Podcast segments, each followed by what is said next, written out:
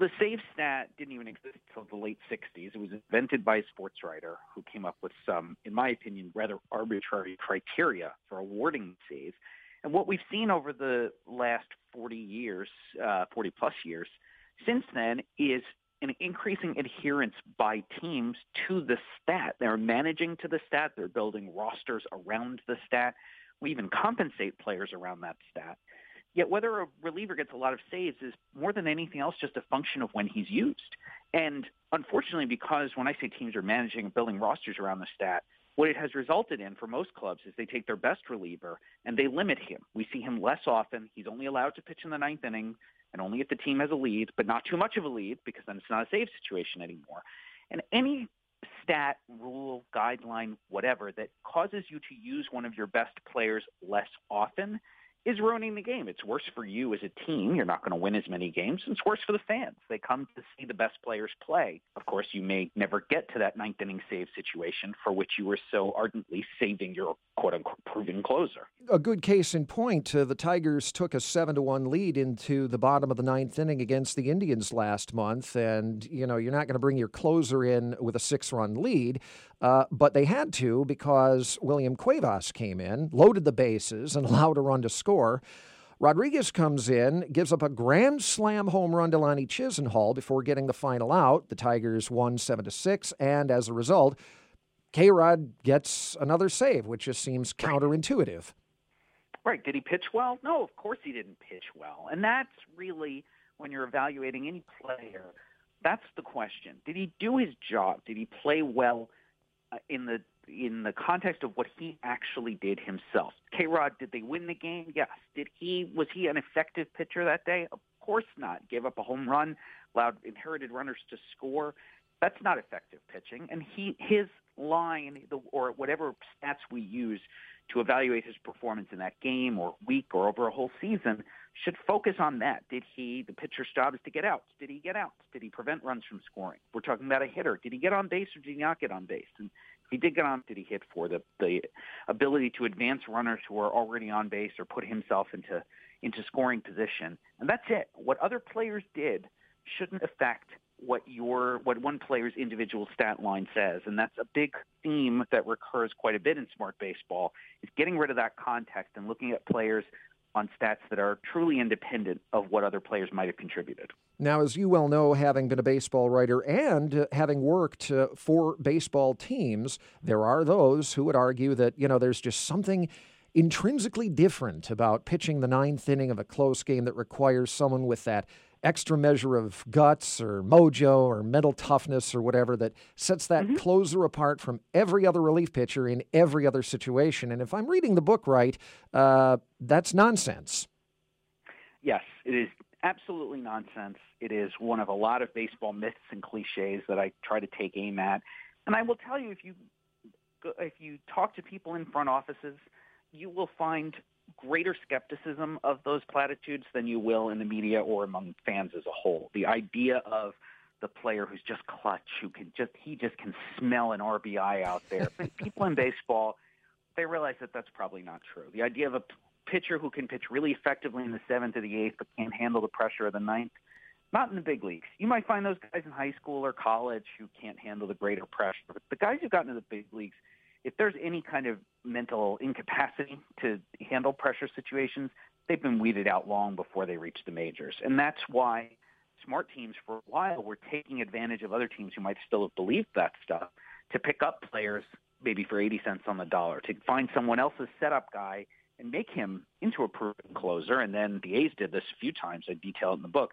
They would just keep trading for other relievers, making them closers, give them a year or two of save totals and turn around and trade them for something better. And it wasn't until other teams finally caught on and realized, wait, maybe we can just make our own closers, that that inefficiency in the market started to close up. And, and we're at a point now where I think all 30 teams are, are fairly rational about uh, some of these myths about players, but it hasn't quite come through to our side of the business. And that was a big part of the reason why I wanted to write the book.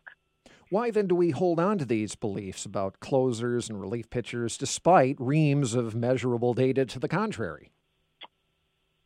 Huge philosophical question. You know, I think there's a fair amount of of uh, just anti-intellectualism that you know they don't want people who don't like the idea that baseball, like everything else, is now being run to some extent by big data, and that's affecting all industries, all walks of life now. Everything if you go on the internet, you are sort of you're being uh, manipulated a bit by big data, and that's certainly happening within baseball and within all other sports. I think there's a nostalgia angle too. We want to believe the uh, in the heroes of our youth. We want to believe that these players that who are our favorites, we have fond memories of, that they had some sort of superhuman abilities to rise to the occasion, to do certain things uh, that even other good big league players weren't capable of doing. And and if you're in a front office, you have to be able to rise above that kind of uh, uh, pedestrian thinking and look at players through the most objective lenses you can possibly find so that you're making better decisions on who to acquire, who to play, and maybe who to trade. What's a better way to measure the effectiveness of a relief pitcher, and what's a better way to use one? So the to measure effectiveness of any pitcher, you really want to get at the either how well does he prevent runs or how well does he get outs. And I separate those two because there is a little bit of a debate over which of those two is the best way to look at a pitcher. But I think it's I try to explain both in the book. I personally view the ultimate job of a pitcher is to get outs. How how many uh, percentage of the hitters is he facing that he manages to retire? How many of them is he striking out? How many of them is he uh, putting on base via the base on balls?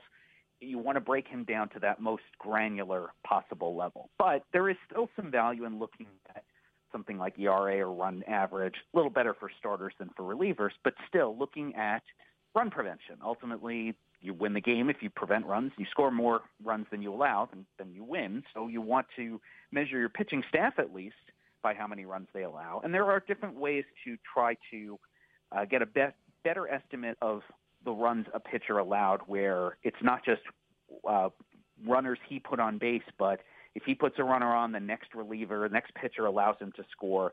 Well, we want to uh, credit, or I guess debit, each of those two with some portion of that run. And I get a little bit into that in the book as well, talking about how to divide responsibility when it's clearly shared among more than one player.